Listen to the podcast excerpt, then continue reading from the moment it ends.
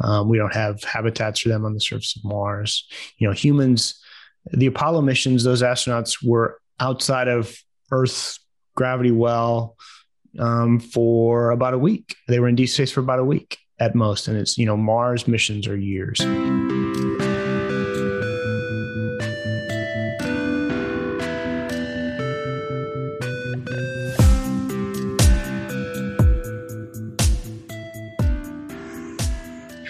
So, hello and welcome to another episode of Chatter. Today, I am talking to Eric Berger, who is the senior uh, senior editor at Ars Technica, the senior space editor, I have to say, and author of a brand new book about SpaceX. So, welcome to the show, Eric. Thank you very much, Josh.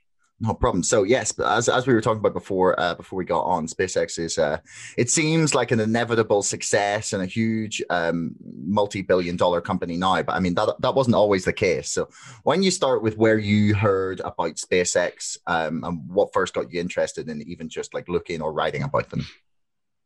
Right. So SpaceX has been around since 2002, but you know I really didn't start paying attention to them um, until much later. Um, it was really about 2010 period when they first launched their Falcon 9 rocket. Um, and I and I covered space for mo- for most of that period, and really got interested in them in in 2016. That was the time at which they landed um, their rocket on an autonomous drone ship for the first time. Um, it was really quite stunning to see that that first stage come back out of space, drop you know drop down, and there's this small you know ship in, in the middle of the Atlantic Ocean, and it just you know, pops, lands right down on it. And and that was wild. Like I'd never seen anything like that before in my life. And it really got me wondering, you know, how they did it and wanting to better understand, you know, why they had been successful where so many other companies had failed. Um, and so uh, I'd started doing a little more research. And then in 2019, I got really serious about writing the book. Mm that that image when when I first saw them them landing the rocket, I I will actually never forget when when you got to saw. It. I heard someone describe it, especially one where they landed uh, on the the platform in the ocean as landing. Uh, it's like dropping dropping a pencil from the top of the Empire State Building and trying to land it eraser up on a postage stamp. It's, I think that's I think that's exactly right, and you might want to throw in there like in the middle of a hurricane or something because you know it's coming back through space at, at or the upper atmosphere at several times the speed of sound. And and the really technically challenging part of that actually is relighting the engines um, in this supersonic environment. If you can imagine, like the rocket, you know, is is is like it's it's engine first, sort of screaming through the atmosphere, and it's gotta it's gotta figure out how to light its engines in that kind of environment, and then not blow up in the process. It's, it's an enormous challenge. Yeah. Why do you think what in your opinion was was like the driver behind trying to start the start the company in the first place? Right so elon was pretty clear about that. You know he he originally wanted to see humans you know settle on mars. Like he wanted humans to literally you know he talks about it becoming a multi-planetary species. He's not like larking around. He's he's pretty serious about that. Um, and he thought originally he thought the way to do it was through nasa um, he thought if you got more budget for NASA, they would be able to, you know, build a transportation system to go to Mars, and you know they would take it from there. Um, but as he did more research into it, you know, and realized, and this was this was back in 2001 when he was, you know, wanted to do this little experiment where he would send a small biosphere to Mars um, and have like plants growing um, in this biosphere on the surface of Mars, and he wanted to have a webcam that would stream this back to Earth, and he thought that would inspire people to fund, you know, to, to provide more funding for NASA. It was pretty naive, um, and he realized as well that even if NASA got more funding, the way the U.S. space industry was going, um, the price of launch was not going down; it was going up. Um, and then NASA would not even, you know, would not be able to afford any kind of Mars exploration program, even if it got more more of a budget. Um, and, he, he, got pretty frustrated as he looked at what Lockheed and Boeing were charging in terms of, of rocket launches, and he figured there's a better way to do this. Um, and the first step toward, you know, getting a settlement on Mars is really bringing down the cost of launch. Um, so I said, I'm going to see if I can do it better and faster, and and that was the genesis of SpaceX. I've I've heard the story that he, he did he finally did the maths on a flight back from Russia where he tried to buy an intercontinental ballistic missile. it's it sounds yeah. like something out of a out of a TV show. Well, you know, he had he went over there several times and he says that they they were never really serious about it, you know. Some of them were pretty disrespectful. And he said every time he would thought he was getting close to a price. And so this was just he wanted to buy an old ICBM from Russia to launch this this this tiny, you know, biosphere to Mars who had one team of people working on the biosphere and he was himself trying to procure the rocket launch. Um, and, and, he said the price just kept going up every time he got close to negotiations. And so he realized that they weren't really serious about it, selling it to him, and, and that there was probably a better way to do it anyway. Ultimately, I don't think that launching the biosphere was his motivation for founding SpaceX. I think it was his general frustration with the state of the space industry, both in the fact that he could not buy like a commercial launch in the United States for any any kind of reasonable price. I mean, if he wanted at that time, it probably would have been 150 million dollars, and so that's one reason why he went to Russia. And I think he felt frustrated by the fact that he had to go to Russia to find a commercial launch. Why? Why was Russia, you know, um, a former communist state, so much better at launching competitively than the United States was? Mm, why was that? Um, well, it's complicated, and I don't want to go too deep maybe into space history, but but you know, NASA had decided in the 1980s and 70s it was going to rely on the space shuttle, um, and the U.S. military wanted its own independent access to space, so it had given contracts to Lockheed and Boeing to develop rockets, um, and they essentially had a, a monopoly on those contracts and they didn't really have any incentive to drive down prices. And so, in contrast to what Russia and Europe were charging for their launch systems, for and, and, and we're talking about at this time, like the big market was like things like DirecTV satellites going out to geostationary space. The US companies just were not competitive because they were able to get so much money from the military for their satellite launches. Mm. Yeah, that makes sense. So Elon came along and decided that they were going to try and build reusable rockets. Why, why, why had no one tried this before? well, I mean, so NASA had built the space shuttle and they they'd reused parts of it during launch, but it, it was just really expensive and it took a long time to to turn around those vehicles. Um, entrepreneurs had come along with the idea of building low cost and in some cases reusable rockets. Um, and I, I, cite some of those in the book, but there, I mean, there's a bunch of examples. A company like AMROC, Beal Aerospace, um, Microcosm, um, XCOR, you know, they, had, they had, a lot of them had talked the same way of, of, of Elon did, like, you know, we should be the FedEx of space, right? Um, in terms of fast, relatively low cost delivery. Um, and, and they had all failed and so, the, one of the surprising things about SpaceX is that they not only had this audacious vision, that they were ultimately successful in uh, in carrying that out. So why why why did they? Why were they the ones who were successful? Like, what what set the company apart? Aside from right, so that was you know millions to to of, of Elon's own fortune to to like get it started, but why were they the successful ones? Yeah, I mean, eh, you know, he put a hundred million dollars in the company. That seems like a lot of money, but you know, Andy Beal, a Dallas banker, had put 200 million into his company and, and gave it up after three or four years. So it's it's not just money, and that was one of the really things I was interesting in, in interested in looking out and finding out like why why were they successful? Why did they make it sort of through all these hurdles that had tripped up a lot of other companies? And you know. Uh, that's the question I would ask all of the the early employees that I talked to, dozens of them, and and the capable sort of primary answer is is Elon Musk himself, um, because he had money, which he put in, yes, but he also had had and has this enormous drive, and so he would he would find really smart people, um, engineers who were willing to work hard, you know, go out of his way to hire them, and then was ex- you know extremely good at motivating them either through incentive or fear or belief in the vision that he was he was laying out. And so he would ask them to do almost impossible things and they would you know work day and night as hard as they possibly could to achieve that. And then he'd turn around and you know give them the next impossible thing that they were supposed to accomplish. Is it what do you think drives him personally to to to to just constantly say, well, you know, you've done this incredible thing, so um, that's good. So next, yeah, it, you know, I've I've I don't know that I've ever met a person who's more driven than him in terms of his just. I think he wakes up every day thinking, how can we go faster? Um, or, or or what's a better way to do this that no one's thought of, and, and why you know why why haven't we thought of that? Um, when did you meet him, if you don't mind me asking? I I first met him in in early 2018, and then a number of times since. Um, but he, you know, he has this he has this drive, and and I, I can't really explain it other than to say that like it's it's almost exhausting to be around him because he just like is constantly pushing the people around him forward.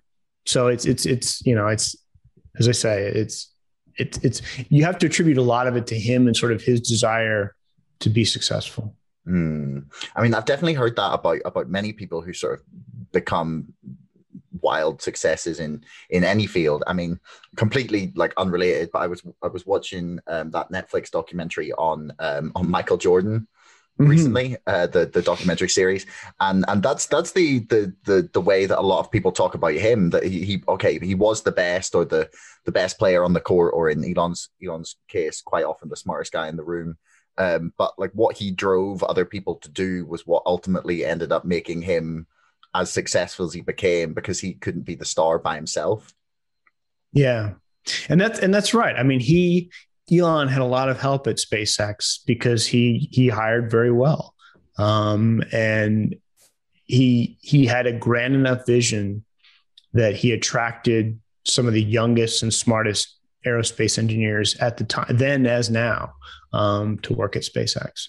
Um, and so that's certainly part of it. He his HR person told me that he was directly involved with the first 3000 hires at SpaceX. You know, most of them were engineers, but he like he did the final interviews with them because he knew who he was looking for um, and who he wasn't. And so he didn't want to hire duds and he wanted to hire, make sure the best people would come work for him. Mm. What's your first impression when you when you when you walk into SpaceX and then maybe even like when you get to get to do that that interview with like the man himself. Um, like, what's what's the what's your what's your first impressions upon like walking into that building? Even he's kind of a well, you know, it's it's it's a cool place, um, but he's kind of a, a tall, gangly guy. Like, you know, a little bit awkward, um, but you know, very intimidating. Like he's you know he's not just Elon Musk. He's like he doesn't have time for BS or like, you know, small talk. It's like, you know, he's he's pretty serious um, when you when you talk to him. Now he does he's funny. He t- he tells jokes and things like that, but but not not, not right off the bat, right? you, you, you don't start out with a knock knock joke or something like that. It's he's as I say, he's pretty serious. he's pretty serious. I mean, you know, it's you'd want to go have a beer with him, but during, you know, while you're having the beer the whole time, you might be a little nervous about saying something stupid. And he'd be like, well, you're an idiot. And then like, you know, you know, basically, you know, tune you out. Mm. I mean, I guess that's what I love about the, the interviews he does with Joe Rogan. Because like uh, Joe Rogan's not afraid of saying something stupid, which makes for some brilliant conversation. Yeah, and it, and it helps too. Like if if Elon is comfortable around you, right? If he knows you and and sort of has a basic level of trust. Now he does not like journalists, and I'm a journalist.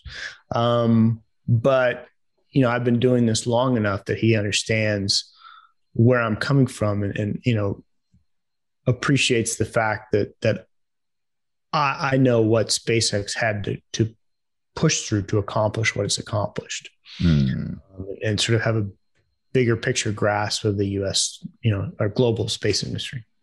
What do you think was their biggest obstacle that they had to push through? Like, what, what was the biggest thing that they had to get by before uh, they, they could say, okay, maybe maybe it's going to be planar sailing from here? I, I mean, the biggest thing that they had to do was get a rocket into orbit. Um, and they did that with the Falcon 1, which was a single engine vehicle. And that turns out to be extraordinarily challenging. You know, there's a bunch of startup companies today in the industry who are trying to do just that, and a lot of them are failing. Um, and so that was the, the huge technical challenge. The problem for SpaceX is that in 2002, no other private company ever built a liquid fueled rocket and launched it from Earth before. Um, they did what they were trying to do with private capital. So, you know, the the the military bases where a lot of these rockets launch from you know really didn't have much experience with a commercial company. The regulating the regulatory agencies didn't have experience with the commercial company. The established companies the boeings the lockheeds the northrops were not welcoming like they did not appreciate what spacex was trying to do to come in and be disruptive. And so there was just they had to plow a lot of ground to even get to a launch site and then they had all the technical challenges of, of getting the rocket to orbit. And of course, the first three launches failed. Um, and so they were in real big difficulty. Yeah, I mean, I've seen I've seen interviews w- with um, Elon Musk talking about how uh, if that fourth rocket had not gone well, that the things would potentially have been over. Um, so the whole goal, essentially, from from as as you mentioned at the start, is to get humans to be multiplanetary. It's Elon Musk and SpaceX aren't the only people who believe that. It's talked about by you know a reasonable amount of people as a as something that we like need to do. Why, for like the the layman coming at this, is that the case? Like, what is so crucial about com- becoming multiplanetary? Like, surely we should worry about this planet first before we go like jetting off to other ones and and I think you know I think Elon would absolutely agree with that and and one of the reasons he founded Tesla or, or was a part of Tesla was because he felt it was important to break humanity's addiction to fossil fuels. And so if you can build an electric car and then you can get your energy from the sun, then all of a sudden you've, you know, you've tackled one of the biggest problems facing the planet. But he also has existential fears. Um, you know, I think it was Lord Martin Rees who like two decades wrote a book about how there, there's sort of all these threats facing humanity, right? You've got uh, the obvious ones like nuclear weapons, um, climate change could destabilize society and civilization ultimately. Um, you know, you've got the threat of biogenic weapons. Um, and then, you know, it's just, it's, you're not sure like humanity's existence is confined to this one world um, and it's fairly precarious. And so, if something bad happens to the planet or the life on it, it's game over. Um, and that's probably not going to happen in our lifetime, certainly, but it could. Um, and Elon is like, well, I think humanity ought to have a backup plan. Um, and that doesn't mean we ought to trash Earth and, and all the rich people should get on a rocket ship and leave. It just means that, you know, he and and and I let and I think this way, and I think other people do think that humanity's destiny lies among the stars. And so, you know, one day, you know, we're going to go forward and find Earth-like worlds around other stars, and we'll figure out some way to get there. There, whether it's you know generational ships or cryogenic freezing or faster than light travel, who knows, right? We don't know, but we're never going to get there unless we take the first steps. And, and in, in Elon's mind, the best place for humans to make their first step off Earth is on Mars. And so that's why he's been focused. I mean, he did he did the numbers, and there are other places you could think about in the solar system where maybe it would be a little bit more hospitable for humans, like maybe in caves on the moon, or maybe on Titan, where there's a pretty thick atmosphere, um, or maybe one of the moons around Jupiter or maybe in the atmosphere of Venus. Um, but but you know, in terms of terrestrial planets, Mars is relatively close as planets go. Um, and it's got some building blocks to work with um, in terms of, of a very thin atmosphere and, and water ice. Um, so it's far from ideal. It's a very hostile place to try to survive, but you got to start somewhere. Mm. So, one of the things that I was speaking to uh, a guy who who Houston Wade, who's involved in some planning for like space mining projects. Um, I was I was speaking to him last week, and one of the things that he was sort of very keen to emphasize about about space exploration is just how bad not being on Earth is for humans. Um, the, the the radiation in space, the the the different like the lack of atmosphere, the lack of gravity, um, even like down to like the soil content of of like different not very hospitable chemicals on on on Mars. Uh, how much thought do SpaceX give to how long humans can actually survive outside of planet Earth? Right. So if you're going to go to Mars, you've got to make Mars more habitable. Mm. And initially, that probably means living inside of domes, and then you know figuring out adaptability or trying to make you know ultimately terraforming it over decades or centuries.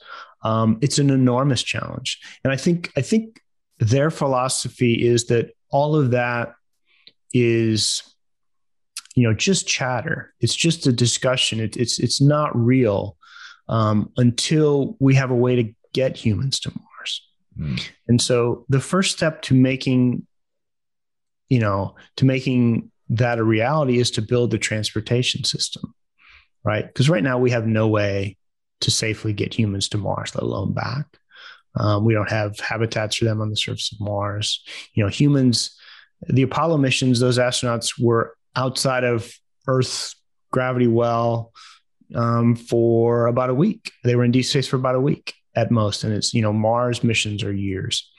So you got to have some way to get people there before you can ask, well, what the hell are you going to do on the surface of Mars, or how are you going to survive there?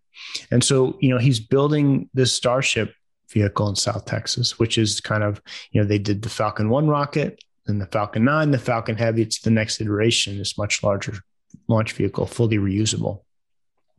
And, and the idea is that they'll build the rocket and the spacecraft, um, figure out how to get people to Mars. And then, you know, once we get to Mars, you can start to sort of figure things out. And yeah, it's going to be hard.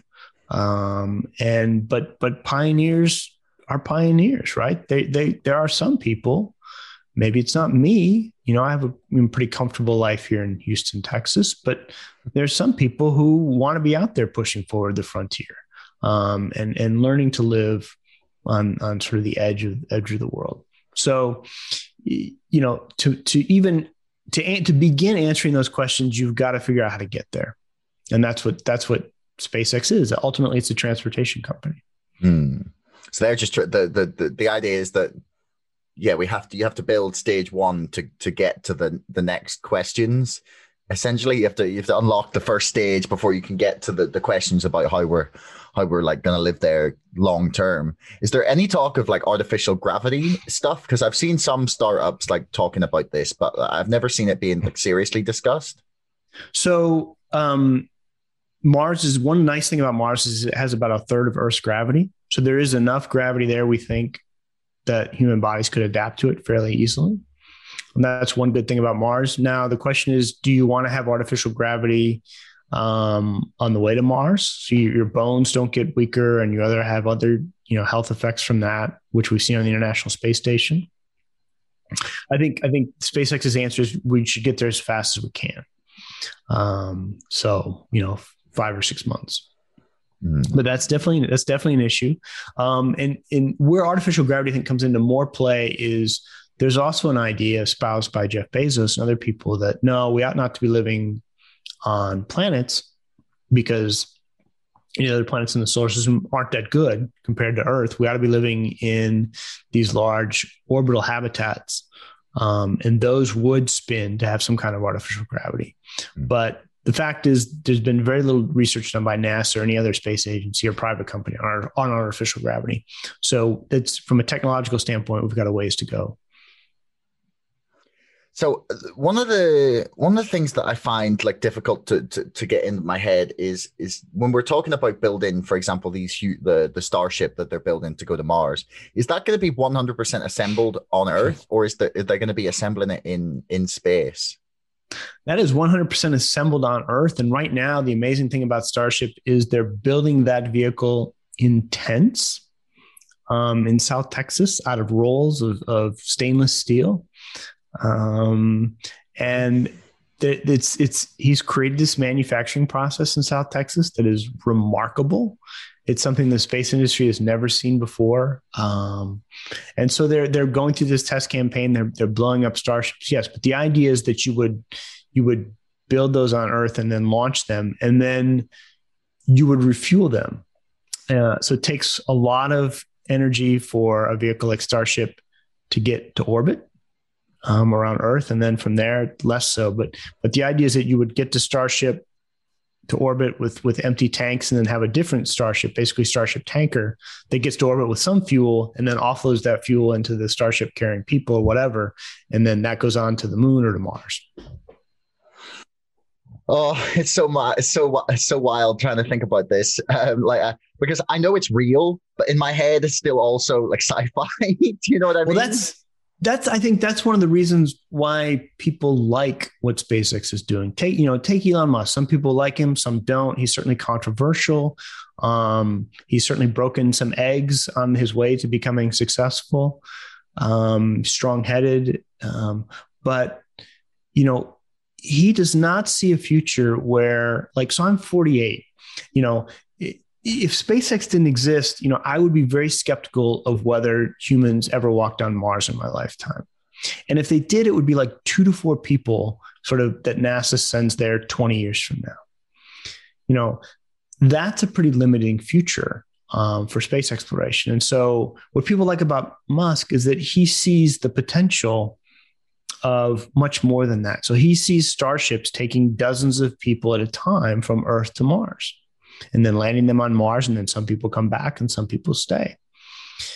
And that is a very much a sci fi future, but it's also within our grasp. I mean, they are literally building these vehicles. And SpaceX has had enough success now with what it's done that you can't dismiss the possibility that maybe he's right. I mean, they've definitely made more progress than anyone ever imagined was possible when they were first getting started.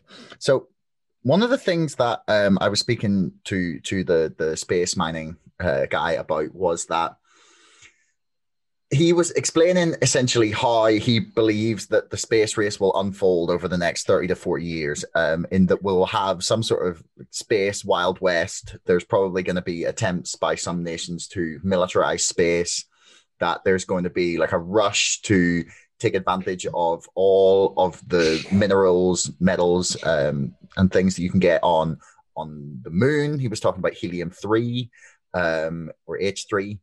Uh, mm-hmm. Yeah, um, he was talking about um, iron ore, finding asteroids around the the Kuiper Belt and um, different parts of the of the solar system, and he he essentially sort of envisioned once once things get going, he believed it would kick off very quickly because the amount of money to be made from these minerals would be so unfathomably huge. Um, where do you see the space race going um, over the next in the like? What are the next stages of things? So we got okay, we've got plans for a couple of like a couple of manned missions to Mars um, by SpaceX, and and I think NASA are involved in one, as far as I'm aware. And um, there's like the race to be the first the first people to put someone on Mars. Like, wh- wh- what are the next steps? And do you think after that? I think in the near term, the race is actually to the moon. So you have NASA with its Artemis program, um, and they're partnering with SpaceX among other companies to to make sort of try to make human landing on the moon and have a more sustainable presence in the second half of this decade. Um, and that's a race between the United States and China, which is also very interested in that.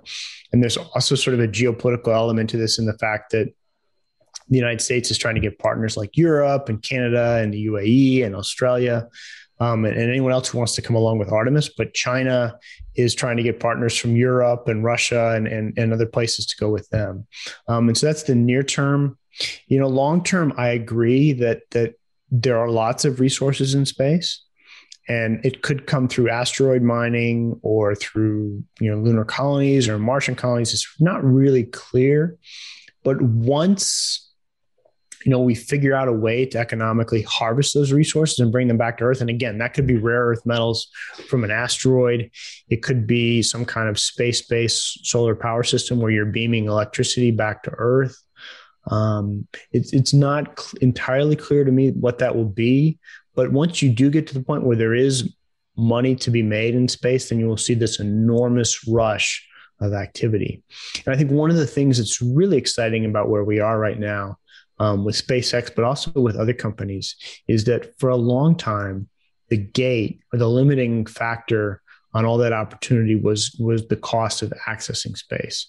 And so, if you could only launch, you know, every six months for two or three hundred million dollars, um, that's pretty limiting to your business plan. But if you can ride up on a SpaceX Falcon 9 rocket, you know, every month for for 30 or 40 or 50 million dollars, that opens up a lot of different economic activity. And so we're seeing launch costs come down through the u- innovation of reusable rockets.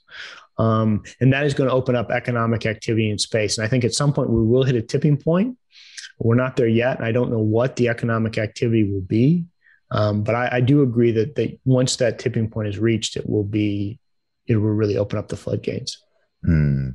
And one of the things that's always sort of discussed as part of the the, the expansion to space is uh, is space tourism. Now that's that's uh, as long as I can remember, I have been mm. reading about how we're so close to space tourism. I used to have these like science folders that my cousin had given me called I think they were called Quest, and it was just loads of like futuristic stories about science and tech and like trying to trying to envision what the world would be like. And I, as far as I remember, from then it was always like, oh, in ten years we we may have people like space tourism, and uh, I'm constantly underwhelmed by the lack of options for you know going to to the ISS for my holidays and uh, constantly wondering if it's actually like a realistic possibility as part of the space race because that seems to be the thing that a lot of people focus on. It's like, oh, soon we'll be able to send people into space. And I'm like, that that that's that's only going to work for as many people as you can convince to do it for the astronomical price it's going to be. It doesn't seem like a huge part of the of the space of the space experience or this like the, the next stage of mm-hmm. our, our expansion as a as a species.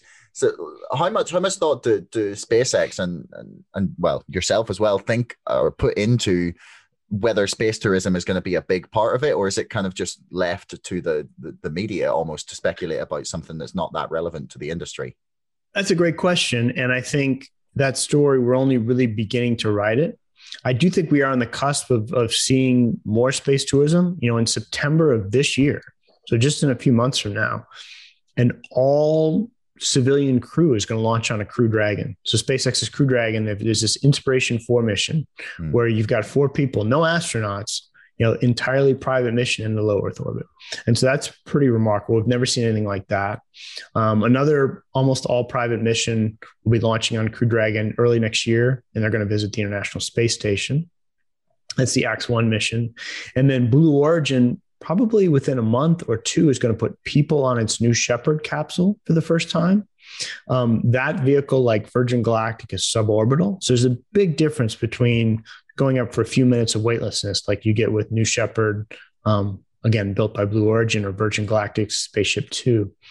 Um, so, so the suborbital trips are probably going to run two hundred fifty to three hundred thousand dollars, which is a lot of money. And it's basically like you go up, you have a few minutes of weightlessness, you look down on the earth and you see the sphere and it's very cool, but then you come back down. The suborbital, the, the orbital flights by SpaceX are still like $50 million a person. So that's that's really expensive. Um, and I don't see a whole lot of change in that over the next decade. That this again is where Starship has the SpaceX vehicle Starship has the potential to be a game changer because Starship could launch both suborbital and orbital flights. And so one of the potential use cases for Starship is is like almost like a, a rocket powered airplane in that it takes off from South Texas and lands in Japan 45 minutes later.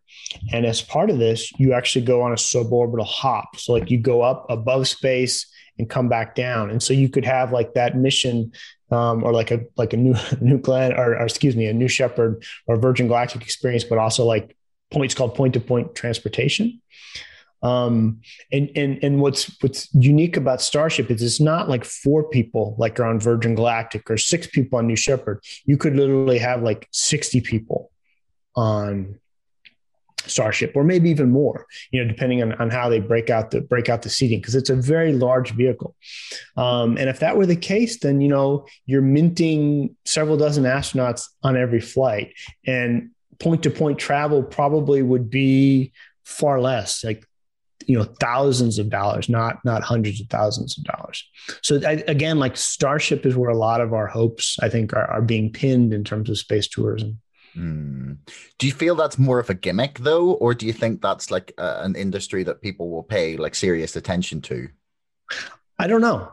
Um, I do think there's lots of interest in like being able to go halfway around the world in an hour. Um, you know, especially as we get out of the pandemic and the world is increasingly global. And so there's a lot of thought being given to supersonic travel. We're seeing a renaissance in that with companies like Boom Supersonic, mm. but then Starship offers a, a different approach.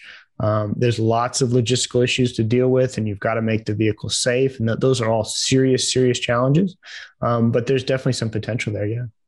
Mm. Do you ever see the government essentially just taking their hands out of the of like space exploration as a as an entity? Do do you ever see just it being entirely private um, space exploration, or do you think there'll always be like a European space agency, NASA? There'll be like a Chinese program. I think there will always be national space agencies. The question is, what will they be doing? And they'll be doing the things that aren't economically viable. Um, like like right now, there's no financial incentive to send rovers to Mars, and it's extraordinarily expensive to do that. You know, it's a two billion dollar mission or whatever Perseverance is, and so you know no one is making a profit back for that. But it's perfect for government space agency to spend eighty million dollars to stick a small helicopter on Perseverance and then see if it flies, like it did this morning with um, with Ingenuity. Um, so I think the government role is to be out there further and and trying to find technologies that maybe you know private companies then will commercialize. Um, but but the like the days of nasa building rockets are almost over because the private sector does it so much better. Mm. now i'm keen to, to, to, to, how, how how detailed can you go on that new style of engineering you were talking about in in texas where they're they're like using like rolls of sheet metal? Like how uh, uh, can you explain to me like what's revolutionary about that? Or and like what, what is yeah. so in, what's so special about it?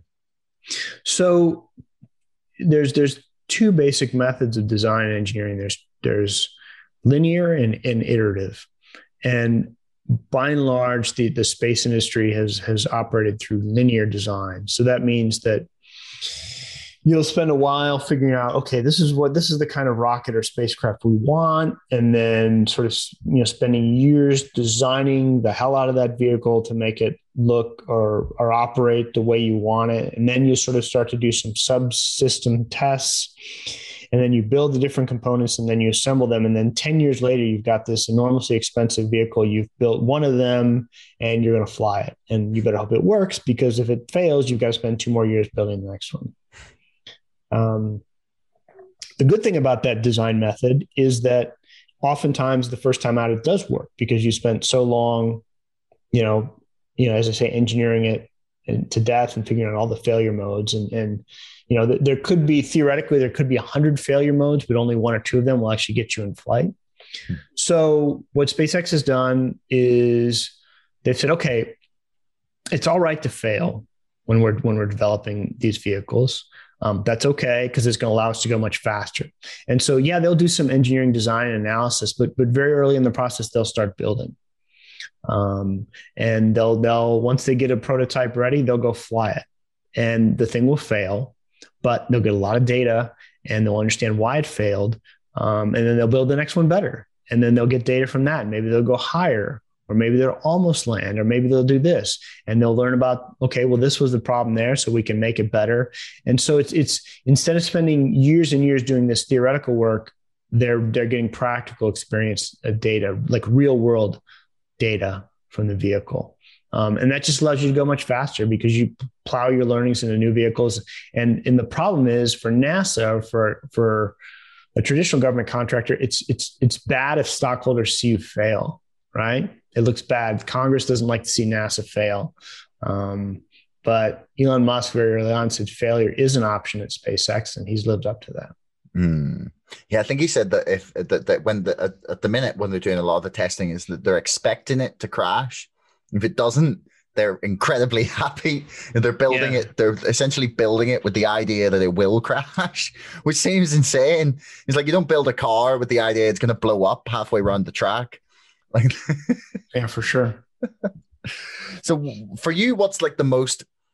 Do you have like a, a fact about SpaceX that that is like the something that just you go, no, that can't be true, or or you tell people and they're like, what, what, or like, what's your like most interesting or shocking fact about the company? Sure.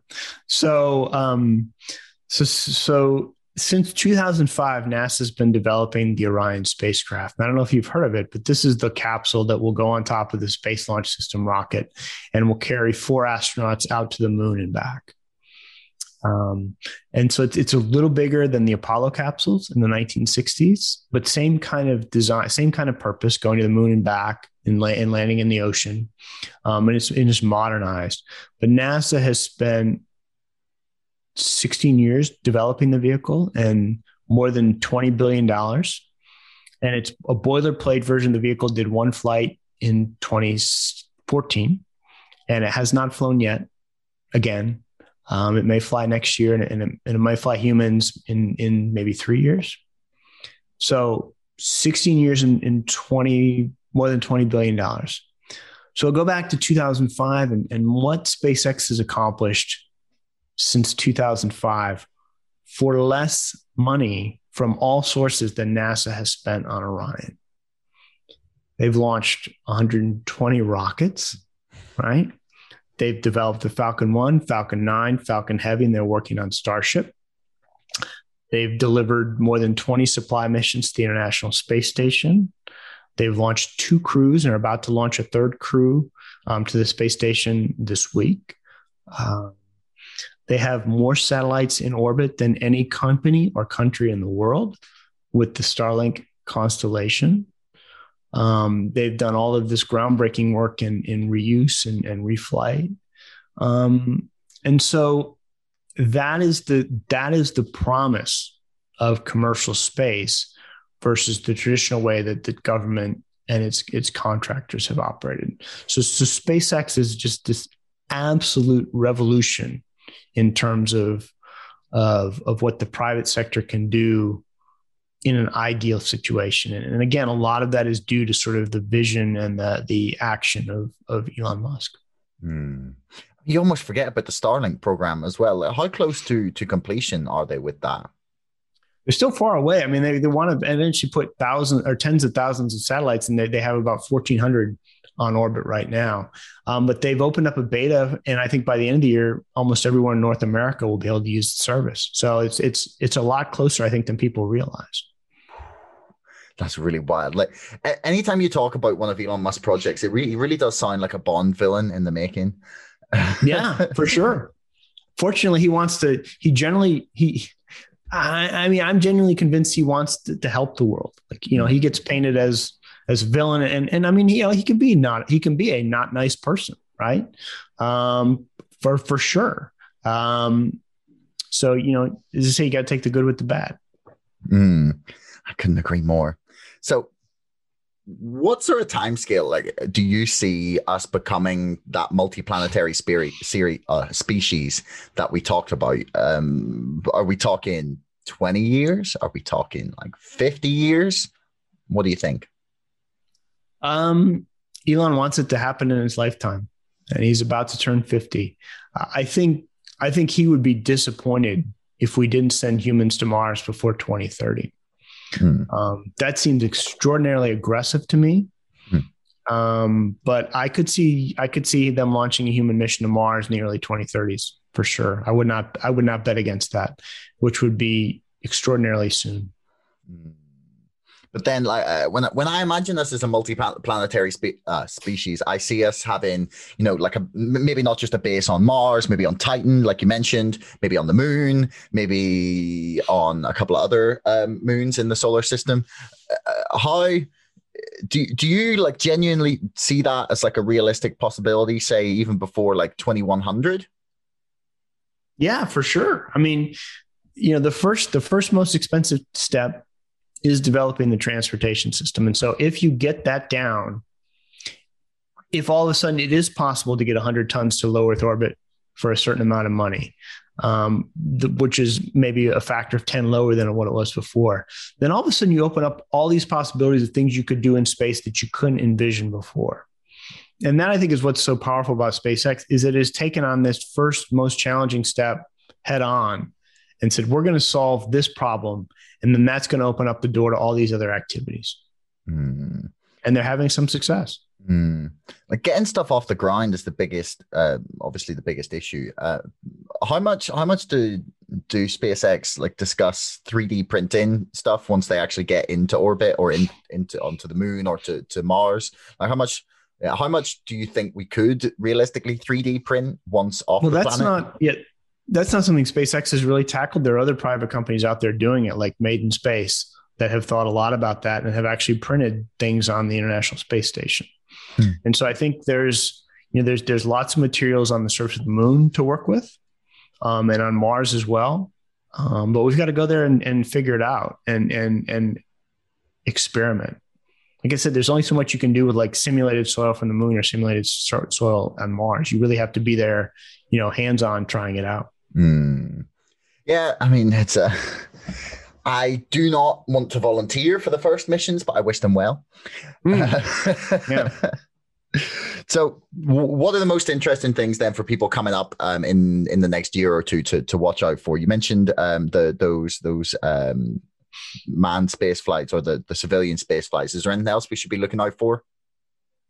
Um, I think the the the two exciting things, really exciting things this year to watch and see are first of all, China has a rover Tianwen 1 in orbit around the surface of Mars. Um, I think sometime in, in late May or June, they're going to try to land that that mission. And no no space agency other than NASA has ever successfully soft landed a rover on the surface of Mars, or even a lander for that matter. Um, so that's a huge that's a huge step um, for them at, at, their space program, something to watch for. And then, you know, the Starship test that SpaceX is doing in, in South Texas. Um, they've they're they've been flying up to about 10 to 12 kilometers and trying to land and haven't been fully successful yet. But they're probably going to try again either later this week or next, and then keep going. And so, how fast that program moves forward also will be super interesting to look out look out for. Hmm. So, before we wrap up, do you want to tell people where they can get your book? Yeah, I mean, Liftoff is is on Amazon, of course, but it's in it should be in bookstores everywhere, um, and it's getting you know tremendous reviews on uh, on Amazon and, and Goodreads and everywhere else. So it seems to be people like it. Well, awesome. I will link it in the description below. So, uh, yeah, Eric, thanks, thanks a lot. It's been uh, been a real, real pleasure to chat about SpaceX. Josh, thank you so much. I really enjoyed it. No problem. Thanks so much for listening. If you enjoyed the show, please subscribe, follow me on Twitter, or sign up to our mailing list. Thanks a lot to our sponsor, ExpressVPN, the number one most trusted VPN. Get lightning fast connectivity with servers in 160 locations across 94 countries.